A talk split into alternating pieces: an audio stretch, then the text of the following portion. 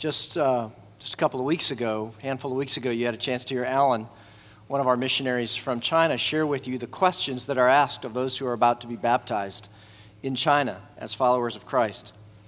These are those questions Have you put your trust in Jesus, who died on the cross for your sins and on the third day rose again? Have you destroyed your idols and renounced idol worship?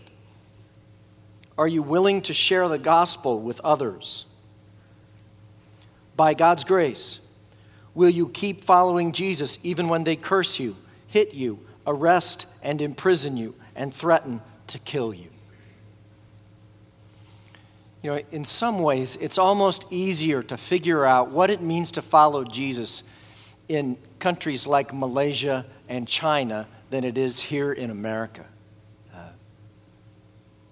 what, what does it mean to follow Christ in America?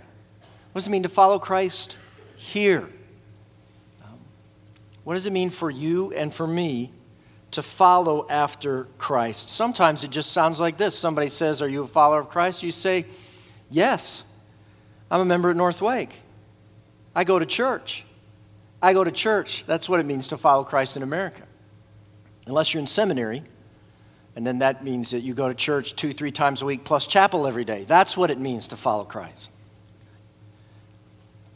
What does it mean to follow Christ in America irrevocably and at great cost?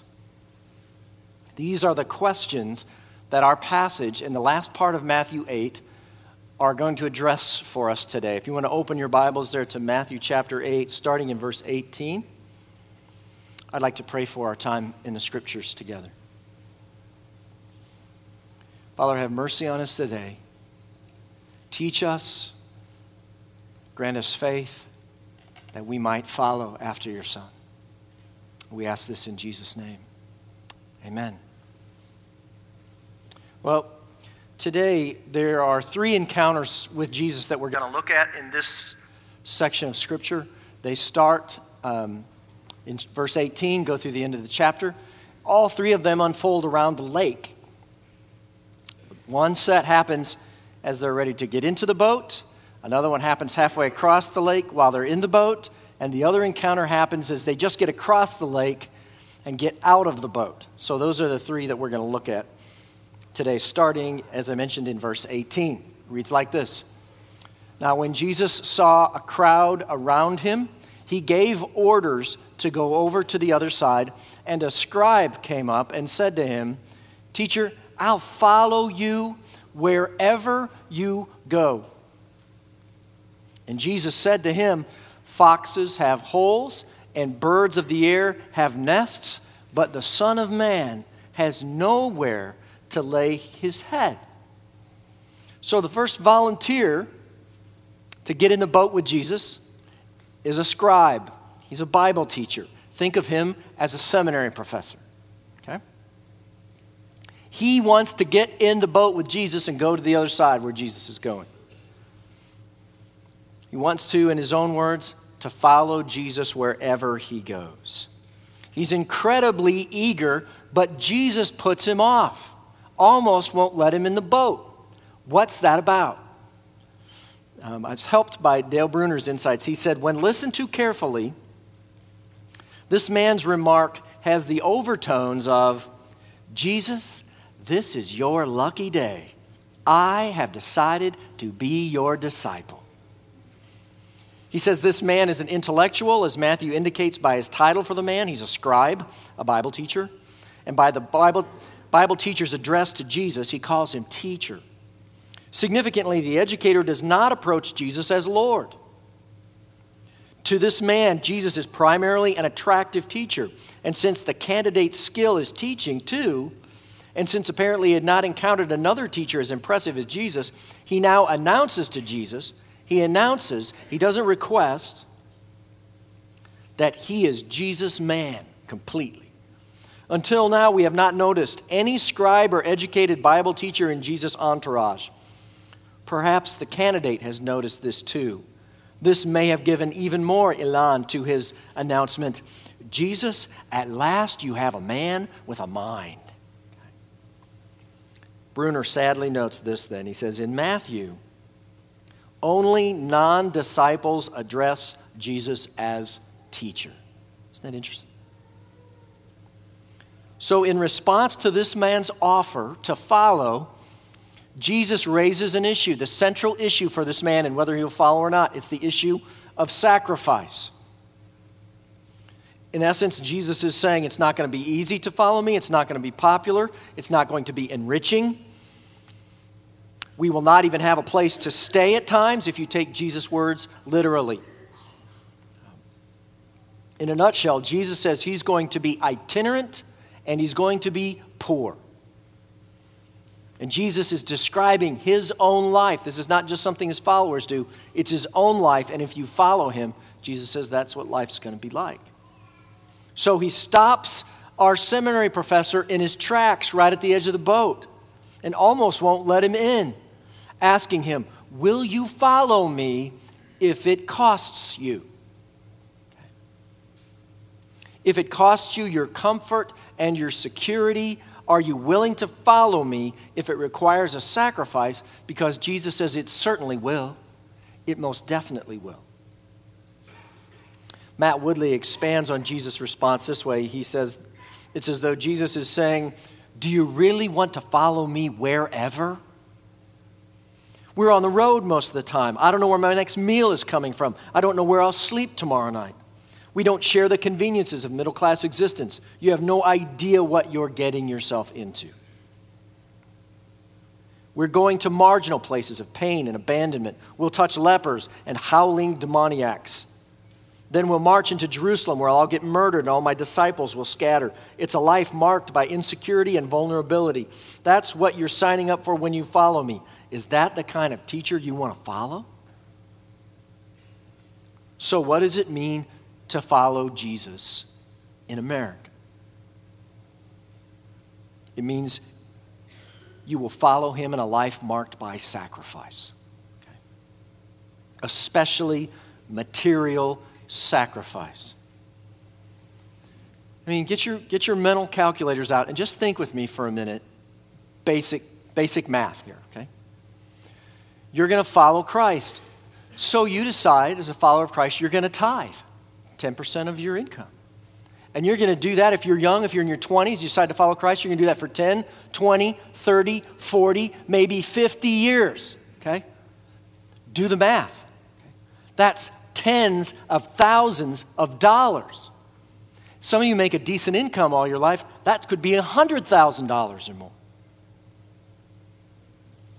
It's going to cost you to follow Christ. So um, imagine with me then that you you go to a church and they have a thing called study serve. And you sign up.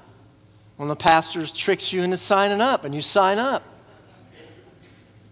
And so you start serving that third grade class. And, and you can't just show up because they know the Bible better than you do. So every week you got to study to figure out what you're going to teach these kids. And so you do your homework. It takes you like five hours a week.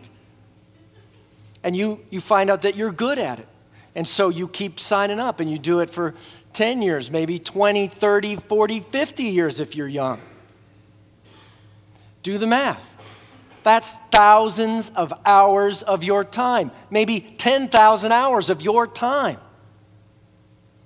And, and I think we would all agree that these are pretty rudimentary sacrifices, right? I mean, this is, this is like entry level uh, Christianity. Okay? You're generous, and you serve every week the church that you're, you're a part of. it only goes up from there. And I think, I think for me, that's part of the beauty of study serve, where you serve our church in all these ways that you're going to have a chance to sign up after the service in. Not that it's some great sacrifice, but it puts you in the posture of a servant every week. Every week you come here, I'm a servant. I'm a humble servant. I'm a humble servant willing to make a sacrifice for the good of others. That's who I am. That's what it means to be part of the church family here. And it just that's just the baseline on which you build. That's who I am. That's how I relate to my church. And I think that's part of the beauty of it. Beauty of it. If you want to follow Jesus, you have to be willing to sacrifice. especially the material pleasures of this world, of time and treasure. So if you were there on the edge of the lake and you walked up to the boat and Jesus looked you in the eye and he said, Foxes have holes and birds of the air have nests, but the Son of Man has nowhere to lay his head. That's what it means to follow me. Would you still follow? Would you still get in the boat? See, if you follow Jesus, you will have to sacrifice, for the Son of Man himself has nowhere to lay his head. That's who we follow. Okay? Now, there's a second volunteer in our story. He shows up in verse 21. Another of the disciples says to him, Lord, let me first go and bury my father. And Jesus said to him, Follow me and leave the dead to bury their own dead. Now, before we think about that together, disciple is not a tidy term. It doesn't always mean hardcore follower. They're all over the map, the disciples are. And we don't know whether these guys follow or not. We just see how Jesus engages them. And honestly, Jesus' response appears to be about the most insensitive thing he could possibly have said. Did he really mean that? Let the dead bury your own dead? How insensitive is that? And so, as a result of that, scholars have been working overtime to figure out what Jesus really meant. Okay?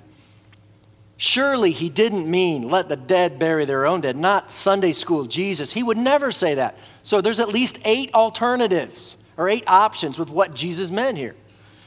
Um, the first suggestion is a mistranslation. Okay, a better translation is let the grave diggers bury their dead.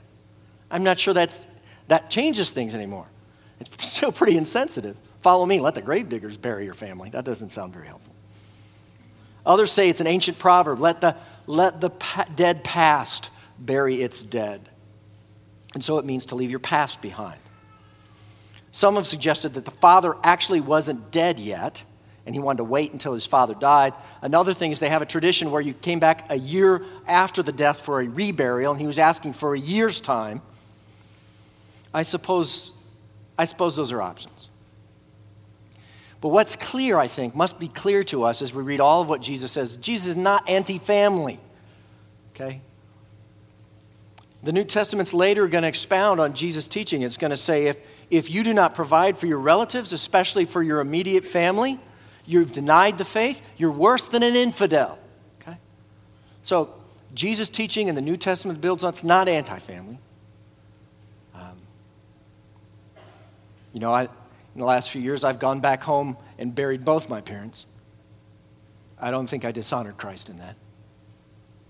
What does he mean? What does Jesus mean? I think Jesus meant what he said. What if Jesus looked this man spot on in the eyes and he says, You follow me? And let the dead bury their own dead. What if he meant that? Perhaps, perhaps the key in sorting it out is one single word in this fellow's almost offer to follow Jesus. Okay? And it's that word first. Lord, let me first go and bury my father. Jesus is not anti family, he's anti family first as our supreme allegiance before him. Um, I think that's what Jesus means when he says um, in Matthew 10, where he says, Whoever loves father, more, mother more than me is not worthy of me. Whoever loves son or daughter more than me is not worthy of me. Whoever does not take his cross and follow me is not worthy of me. Uh, elsewhere, he'll say, Whoever does not hate his father and mother is not worthy of me. I think that's the idea behind what he's saying. That, that Jesus is asking our supreme allegiance.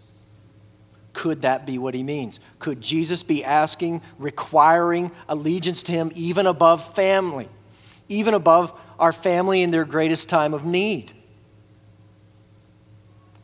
Who does Jesus think that he is asking for that kind of allegiance? God? Exactly. That's exactly who Jesus thinks he is. And it's exactly why he can, and only he can make this kind of great ask of those who would follow him. So if I told you that to follow Jesus, you would have to suffer the loss of your family, that your dad would write you out of his will if you said yes to following Christ, would you be here next Sunday with your luggage against the wall? See, to follow Jesus is to be willing to sacrifice and to give him our supreme allegiance. That, I think, is what these two encounters are about. Just as Jesus gets in the boat, that's what they're teaching us. It is going to cost you to follow Jesus. Jesus is going to ask for it all. When he does, will you get in the boat anyway?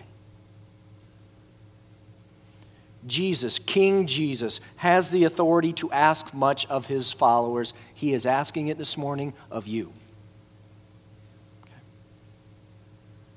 Now, what follows next are two stories that build on these encounters by the lake. They encourage us to say yes to Jesus, yes to following him. Let me show you how, how I think that works. Uh, Verse 23 When Jesus got into the boat, his disciples followed him, and behold, there arose a great storm on the sea, so the boat was being swamped by the waves. But he was asleep. And they went and woke him, saying, Save us, Lord, we, we are perishing. Now, once again, Jesus seems uncaring. The disciples are about to perish, and Jesus is taking a nap. Guys, you know that in your wife's moment of need, the way to communicate love and concern is not to say, honey, I'm going to take a nap, I'll get back with you. Doesn't work. Doesn't communicate care and concern. So Jesus comes off here, again, quite uncaring. In Mark's account of this story, he tells the same story. Um, they actually raise the question. Jesus is in the stern of the boat, sleep on the cushion. They wake him, say to him, Teacher, do you not care that we are perishing? Um, you know, it's interesting here the one who had no place to lay his head, is forced to catnap in the boat as he commutes to the other side of the lake. And so, what Jesus said would happen is happening. Just like Jesus said it would. He says, Follow me. It's not going to be easy. You'll be exhausted, and then bam, you'll wake up in the storm of your life because you followed me. And these were fishermen who'd been on that very lake all their lives. This must have been a doozy of a storm to terrify them. And Jesus, wakened from his sleep, he both rebukes their faith and he honors it. He says in the next couple of verses, uh, Why are you afraid, O you of little faith? And then he rose, rebuked the winds and the sea, and there was a great calm, and the men marveled, saying, What sort of man is this? That even winds and sea obey him. Jesus calls them ye of little faith. It's actually one word in Jesus' language. Um, little faiths, some have translated it. Dale Bruner does, and he says little faith in the Gospels is faith that wilts in crises, particularly in the face of natural disasters. Little faith disciples believe that the laws of nature are impervious to Jesus' lordship. Jesus is not happy with such faith. He expects a confidence as extensive as his lordship over everything, the natural world included. Jesus calls less extensive faith by name little faith. Jesus helps little faith, but he evidently does not admire it. But he does not say, Come back later when your faith is stronger and I'll help you. He takes us as we come. And if we come with hardly any faith at all, he cannot pretend that he's flattered, but he does go immediately to work. Even little faith is faith still. But the point is not their faith. Okay? The point is Jesus' authority over creation, every inch of it. And as a result, he's to be trusted and followed. the one who has nowhere to lay his head a lesser place than foxes or birds, He's Lord of all their nests and dens and the storms that threaten them. He's Lord of all creation. The one who's asleep in the stern of the boat from pure exhaustion has the power in his spoken word to still howling winds and calm raging seas. See, these miracle stories in Matthew, they're a preview of the kingdom. Want to know what the kingdom's going to be like when Jesus reigns fully? It's going to be like this there will be no natural disasters. There will be no suffering outcasts, no sick servants, no dying family members. Not in his kingdom, not when Jesus reigns. And we are so impotent in the face of all these threats. There's nothing we can do. I mean, just watch the Weather Channel sometime. You ever watch the Weather Channel? It's terrifying. It's like they just stalk the world looking for disasters. Houses are washed away, cars blow away. And then there's this guy in Florida, he's in his bedroom, and the earth swallows him, right? Jesus says, Trust me, follow me. The one who calms the storms, the Lord of all creation. I will care for you, and one day there will be no more suffering and sorrow. I guarantee it. I promise it. But now Jesus is letting us know it will be hard. You will get in the boat at Jesus' direction and you will sail directly into the storm of your life, into suffering and loss. Maybe yours, maybe those that you love. He is not exempting us from that. He says, I have nowhere to lay my head, and you might not either, but I can calm the storms. Will you sacrifice and follow me? What sacrifice must you make to better follow Jesus? What would that look like? Is there a fear that keeps you from getting in the boat? See, you really should follow Jesus. He commands all of creation. The story is a great encouragement to us. Follow him. So, the disciples have gotten in the boat with Jesus, they've sailed directly into a storm with Jesus, and now they reach the other side with Jesus. The moral is don't try this stuff without Jesus, okay? Um, let's look at this encounter now that happens on the shore.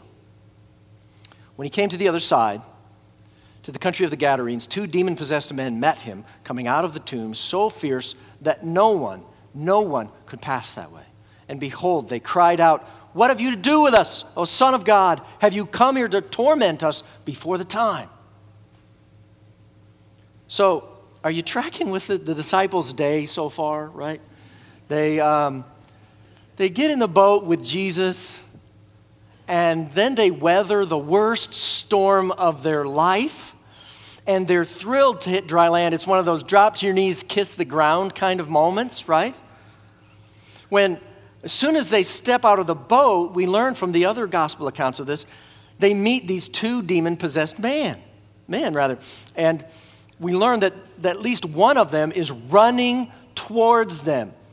He's described as mad, cut and bleeding, with broken chains dragging behind him. They are naked and running right at them, living amongst the tombs, and they are shouting at the top of their voice, What have you to do with us, Son of God? Have you come to torment us before the time? So Jesus leans over and asks, Are you sure you want to follow me? Okay. Do you understand why Jesus presses his disciples? Do you know what you're getting into before you get in this boat with me? See, Jesus is going to the other side of the lake. And there would be a storm on the way. He knew that. He knew everything. Okay? A life threatening storm. And they were going to the other side. The other side of the lake, that's, that's pagan territory. They have pigs and demons and people running at you naked out of the tombs there. Okay? And Jesus was going there where he was most needed. If you follow him, he's going to go where he's most needed, and you'll follow him there. Are you sure you want to follow him? Now, when I speak here, I try to be clear in my own mind and, and clue you in as best I can where God stops and Larry starts. Okay? Larry's about to start. Okay? This is not in the Bible, but I want you to think about it with me. If you're a member of a church, part of a church, has at least 35 missionaries, families sent out from our church, right? Most of them in China and India, but some as close as Tampa and DC. Um, so you're in that church, but you have never so much as set foot out of North Carolina to come alongside them and encourage them in their work, to visit them, to take them out to dinner, to pray for their city. I mean, how well are you following? Okay. Now, I know, I know there's lots of reasons, good reasons, why many of you cannot go. Um, I mean, it may not be that my friend Ken back there in the wheelchair can go. I don't know. And what I know of his faith, he might find a way.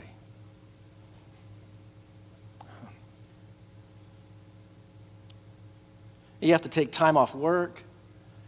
It costs a fortune. But isn't that the point? Right? Isn't that the point? You'll sacrifice the material stuff to follow Jesus. That's the point. It's gonna cost you a fortune to follow Jesus. Okay. And that's why this get rich Christianity is so nonsensical.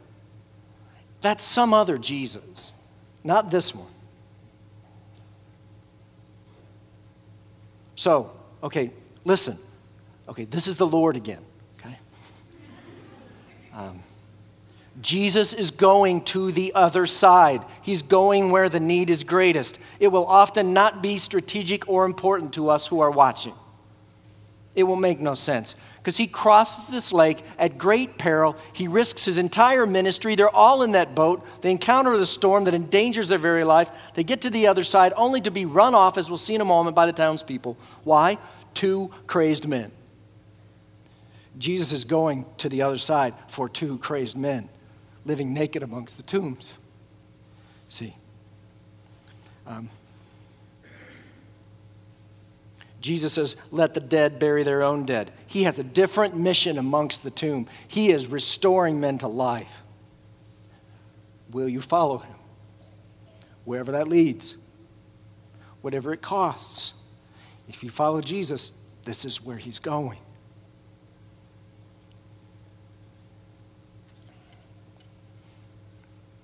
Now, a herd of many pigs was feeding at some distance from these two demon possessed men. And the demons begged Jesus, saying, If you cast us out, send us away into the herd of pigs. And he said to them, Go. So they came out, went into the pigs, and behold, the whole herd rushed down the steep bank into the sea and drowned in the waters. The herdsmen fled, and going into the city, they told everything, especially what had happened to the demon possessed men. And behold, all the city came out to meet Jesus. And when they saw him, they begged him to leave. All right. First of all, I know you're distracted by it. So, what's up with the pigs? Okay? Why? Why did Jesus send the demons into the pigs so that 2,000 pigs go into the water? Um, Jesus, first of all, is not an animal hater. Pigs were not high on Jews' lists in terms of uh, livestock to raise, it's true, but Jesus is not an animal hater. the pigs are a casualty of spiritual war here in a way that we might learn from their loss the destructive power of the evil one.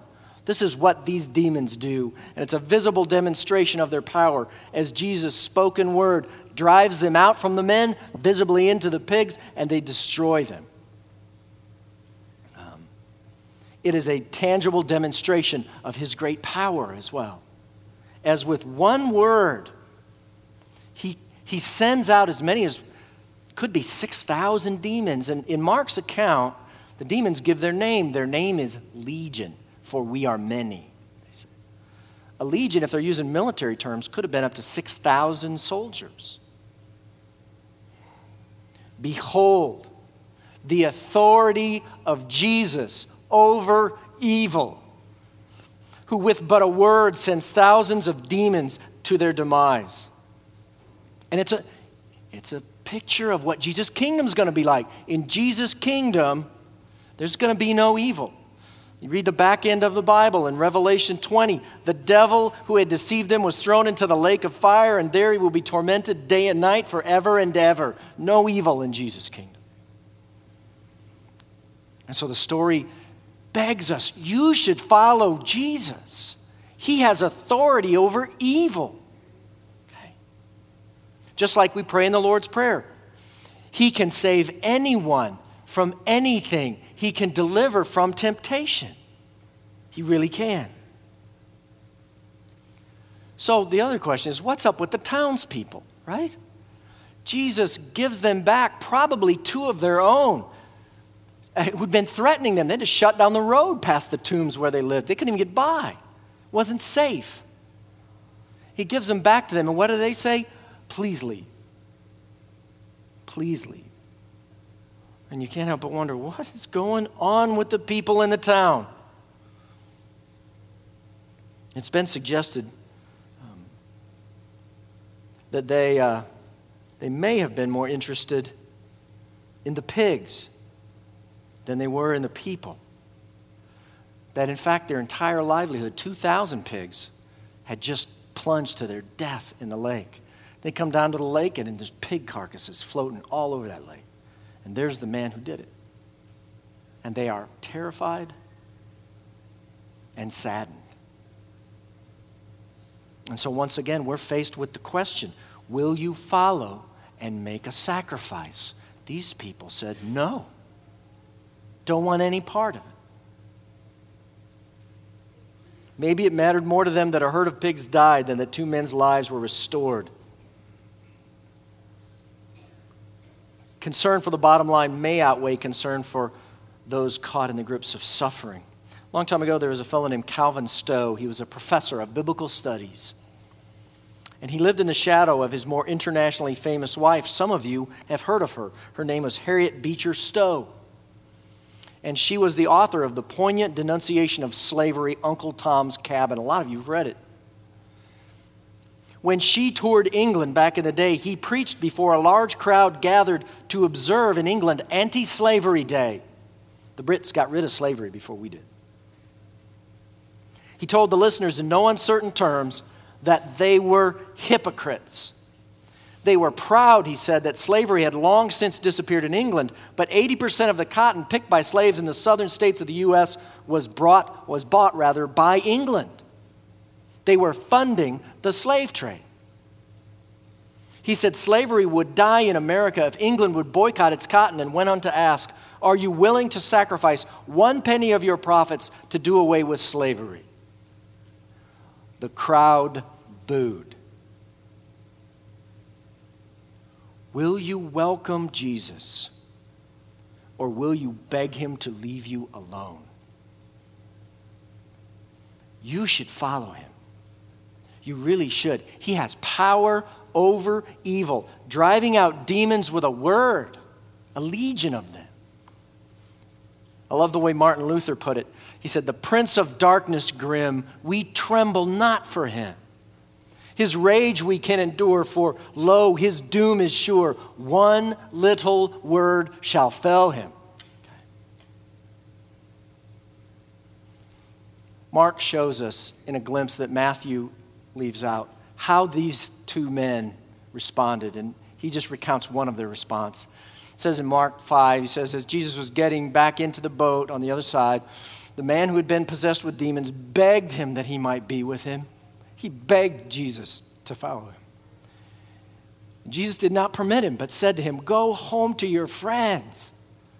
Tell them how much the Lord has done for you and how he has had mercy on you.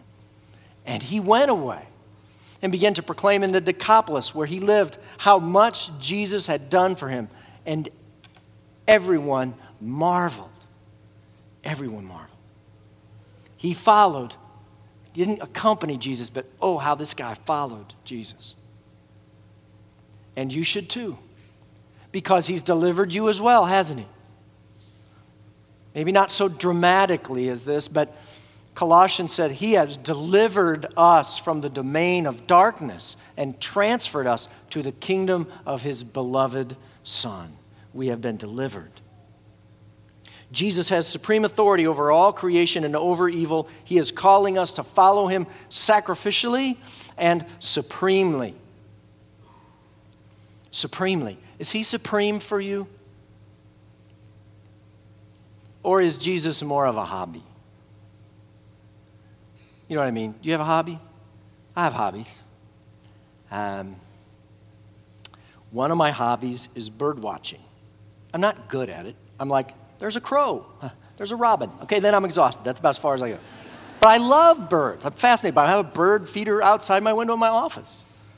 Um, I spend, my wife's away, hundreds of dollars every year on bird seed. Okay, it's best if that not be you know, shared with anybody who lives in my house. Okay? But I do. It's my hobby, one of my hobbies. Um, I even, I even have, I'm not, I'm not making this up, and I'll show it to you. So I have a Bible on bird feeding. Okay, here's the picture. It's the Backyard Bird Feeders Bible. Okay? Um,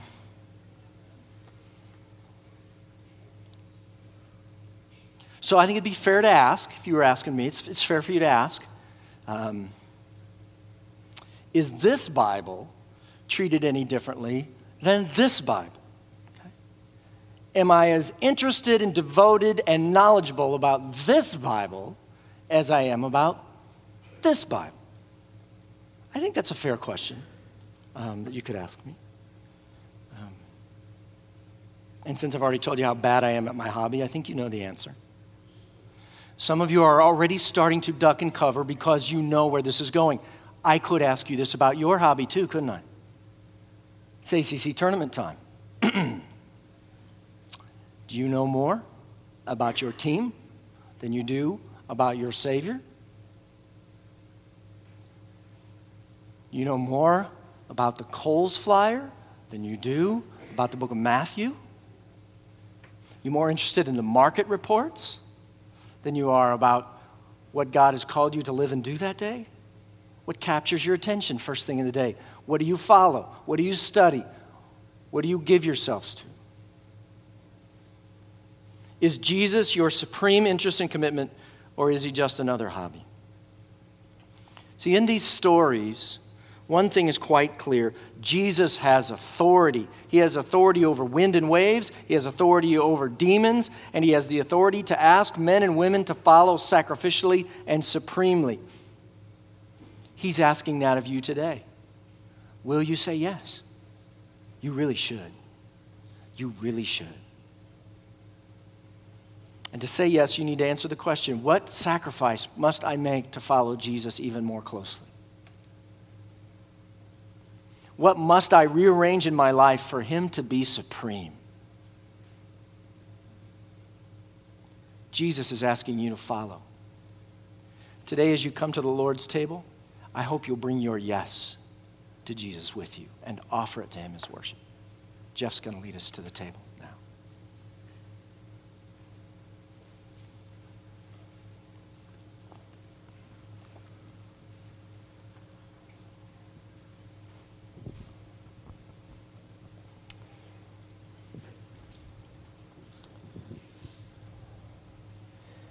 As a call to worship at the Lord's table. And read these words from Psalm 107. oh, give thanks to the Lord, for he is good, for his steadfast love endures forever. Let the redeemed of the Lord say so, whom he has redeemed from trouble and gathered in from the lands, from east and from west, from north and from south. Some wandered in desert wastes, finding no way to the city to dwell in. Hungry and thirsty, their soul fainted within them. Then they cried to the Lord in their trouble, and he delivered them from their distress. He led them by the straight way till they reached the city to dwell in. Let them thank the Lord for his steadfast love, for his wondrous works to the children of man. For he satisfies the longing soul, and the hungry soul he fills with good things. Let them thank the Lord for his steadfast love, for his wondrous works to the children of man.